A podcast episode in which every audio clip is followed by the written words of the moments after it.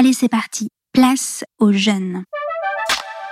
Je me vois pas encore comme un adulte en fait. Je me vois vraiment comme un adolescent euh, qui veut gagner de l'argent. Pour moi, c'est inconcevable à 18 ans d'avoir un parcours tout tracé. La société aujourd'hui nous met beaucoup de poids et de responsabilités sur les épaules. Je pense qu'on a investi nous de cette mission-là de prendre nous-mêmes notre futur en main. Je me dis qu'être jeune, c'est avant tout avoir un super pouvoir euh, et de faire plein de choses.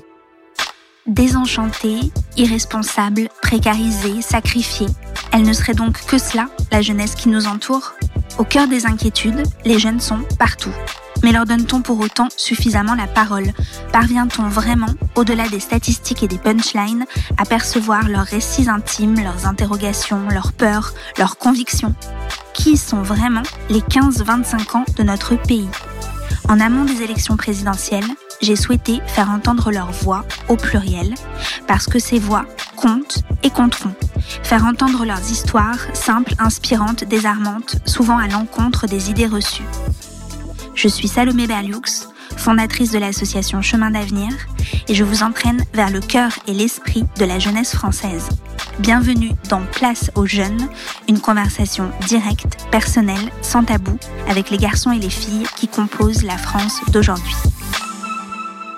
Vito, 17 ans, aime passionnément le football, la tranquillité et la Corse. Collégien, puis élève en seconde générale et technologique, pas très scolaire, il finit par rejoindre une filière STMG, sciences et technologies du management et de la gestion, et, désormais en terminale, se prend au jeu, trop heureux de pouvoir avancer vers son but, l'indépendance financière. Avec Vito, on va parler filière professionnalisante, soirée parisienne et football, évidemment. Bonjour Vito. Bonjour. Merci beaucoup d'avoir accepté le principe de ce podcast. Aucun problème, avec plaisir. Alors, j'ai juste trois petites questions à te poser en guise d'introduction, si ça te va. Ça me va. Super. Pour commencer, comment est-ce que tu décrirais l'enfant que tu étais avant d'être un jeune homme? Je dirais que j'étais assez sensible, vraiment une très petite personne, euh, pas, très, euh, pas très costaud, donc euh, une petite plume. Et puis très passionné et inconscient, je kiffais ma vie et vivais le jour au jour venu. Je me posais aucune question, j'étais pas très bon élève et je m'en fichais un peu de tout.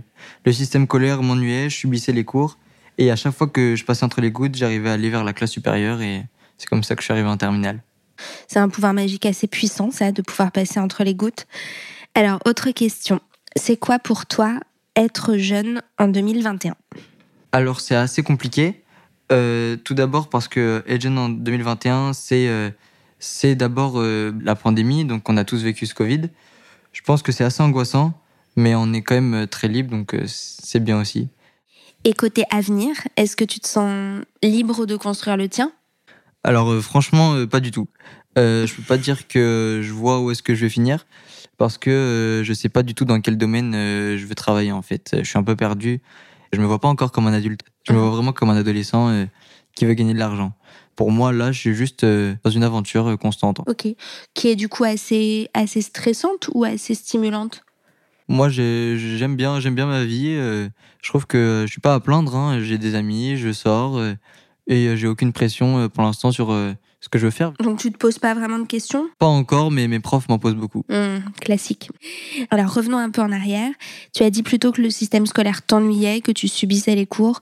Est-ce que tu peux m'expliquer un peu plus comment cet ennui se traduisait? C'était quoi ton rapport à l'école? Alors euh, très petit en fait, euh, j'ai pas suivi les cours et euh, pendant euh, toute ma primaire, euh, je suis parti voir un orthophoniste, tout ça, parce qu'il pensait que j'avais un problème ou quoi que ce soit, alors que pas du tout. J'étais juste en fait euh, hyper dans la lune, ailleurs. Ça m'intéressait pas trop. Je, ne voyais pas d'intérêt en fait. Et est-ce que tu penses que, je sais pas, il y aurait eu des, des choses qui auraient pu te permettre de, de plus te motiver, de plus t'impliquer? Sur ce plan-là, je pense qu'il aurait juste fallu trouver une, la bonne école, peut-être, la bonne méthode, ou qu'on me diagnostique quelque chose, je sais pas, mais euh, là j'ai été perdu et on m'a laissé euh, dans le vide. Ok. Donc aujourd'hui, tu es en terminale STMG. Est-ce que tu peux me dire pourquoi est-ce que tu as choisi cette voie? Alors euh, je l'ai pas choisi au départ, on me l'a imposé parce que j'avais des mauvaises notes, donc comme toujours, et, ils m'ont dit d'aller en STMG ou alors j'étais viré. Dès que je suis arrivé en STMG, en fait, la première année, j'ai kiffé. C'était super intéressant, il y avait un but, on m'expliquait quelque chose de concret. Donc moi, j'ai essayé de suivre les cours et j'ai des bonnes notes, c'est pour ça que je suis assez content. Génial. Et donc, euh, ça va, ça va. J'aime bien aller en cours. Parce que c'est une filière qui va te permettre d'être euh, opérationnel plus tôt, c'est ça? Avec des matières qui permettent de bien comprendre le monde de l'entreprise. Une filière vraiment très, très concrète, avec un but concret. C'est ça. Et donc, à la fin de ta terminale STMG, pour l'instant, tu ne, tu ne sais pas ce que tu voudras choisir. Alors, euh, non, pas encore, mais euh, avec mes profs, ils m'ont beaucoup aidé à choisir. Et donc, ils m'ont conseillé des BTS audiovisuels, euh, hôtellerie, commerce, immobilier. Là, c'est que quatre choix, mais je vais en choisir encore plein d'autres. Sur Donc, Parcoursup, c'est ça sur Parcoursup. Donc Mhm. euh, ça, c'est assez cool. J'ai plein de choix, j'ai plein de portes ouvertes. Et donc euh, maintenant, j'ai juste à me décider. Ça marche. Et alors, en dehors du lycée, qu'est-ce que, qu'est-ce que tu fais? Qu'est-ce que tu aimes faire? Alors d'abord, j'aime beaucoup jouer au foot. J'essaie de jouer vraiment deux, trois fois par semaine, plus le week-end. Et tu regardes aussi, j'imagine, les matchs. À, à fond. Ok. Avec des amis aussi. Oui, ce soir même. Il y a, il y a une place particulière que tu occupes dans l'équipe? Sur les ailes surtout, je suis assez fin et je cours vite. Donc euh, Donc, attaquant. ouais, c'est ça.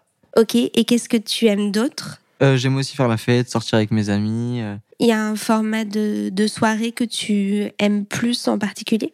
J'essaie de sortir le plus possible, mais euh, en fait, c'est différent selon les humeurs. Des fois, j'ai envie de rester avec mes amis, poser dans un appartement, rien faire. Et des fois, c'est bien de sortir à plein euh, dehors, euh, boire des coups et tout ça.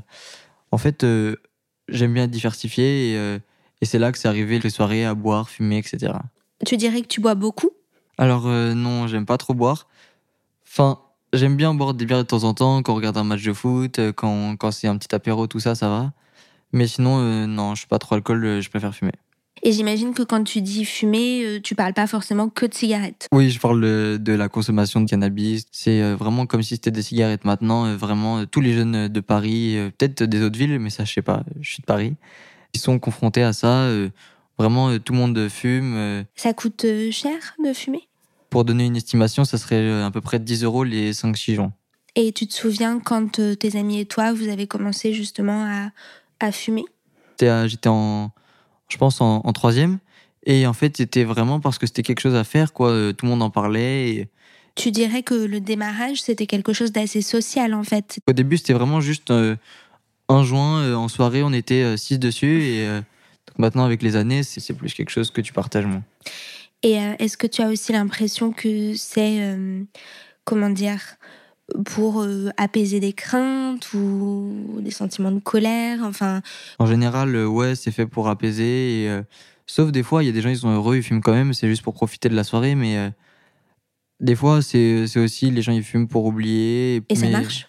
Et ça peut marcher, oui, c'est ça, ça peut marcher. Mais derrière le geste de fumer, il y a quand même euh, du trafic, de la violence, euh, il peut y avoir des dépendances ultra fortes, des personnes qui euh, ils laissent leur santé, voire leur vie. Qu'est-ce que t'en penses toi? Est-ce que tu trouves que vous êtes assez sensibilisé au lycée à ces questions en tant que jeune? La cigarette aussi, il y a des addictions et il y a des gens qui meurent de la cigarette. Et là, c'est la même chose, il y a des gens qui sont plus ou moins sensibles, des gens qui sont malades très vite et il y a des gens qui tiennent et qui peuvent fumer toute leur vie sans qu'il y ait aucun problème.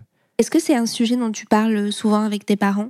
Non, pas vraiment, parce que ils sont vraiment dans cette extrémité où rien d'illégal n'entre dans cette maison.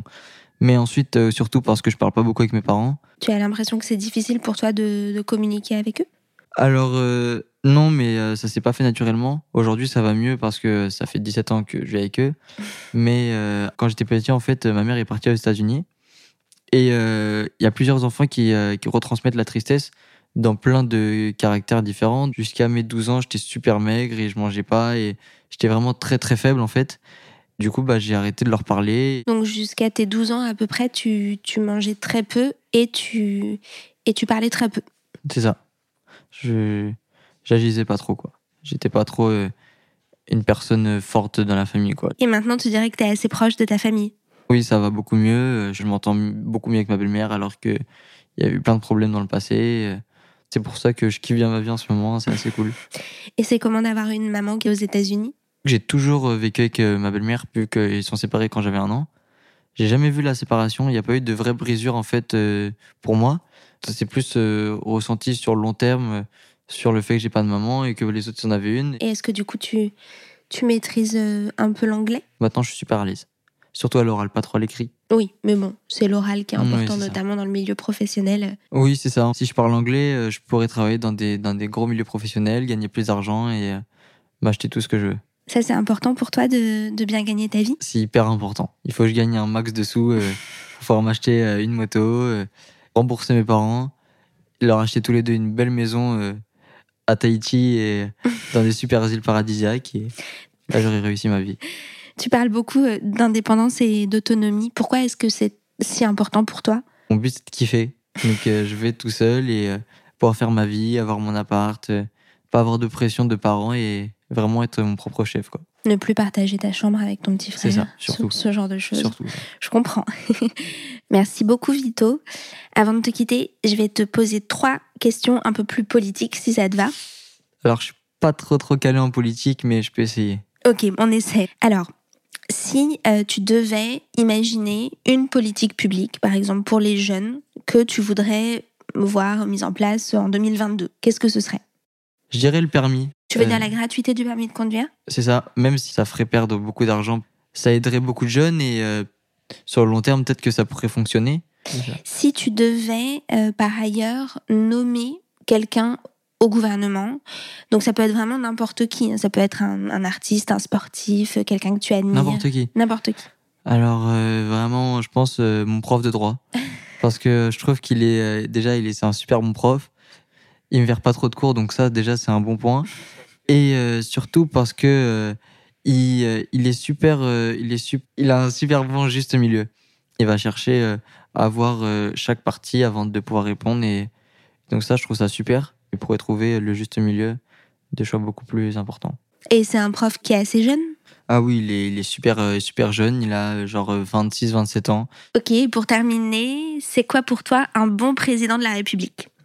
Oula, alors euh, je dirais que euh, un bon président, c'est celui qui sait trouver le juste milieu, nous laisser assez libres, euh, mais tout en ayant posé des règles.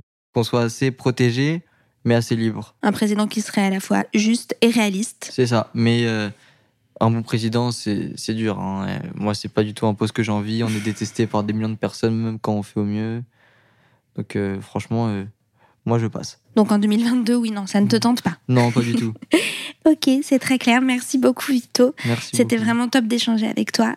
Et je te souhaite plein de bonnes choses pour la suite de cette année de terminale. Merci, à bientôt. Je remercie également les partenaires de Place aux Jeunes, Ouest France, 20 minutes et la Fondation Jean Jaurès. Si vous aimez ce podcast, n'hésitez pas, bien sûr, à le noter et à le relayer sur vos réseaux sociaux.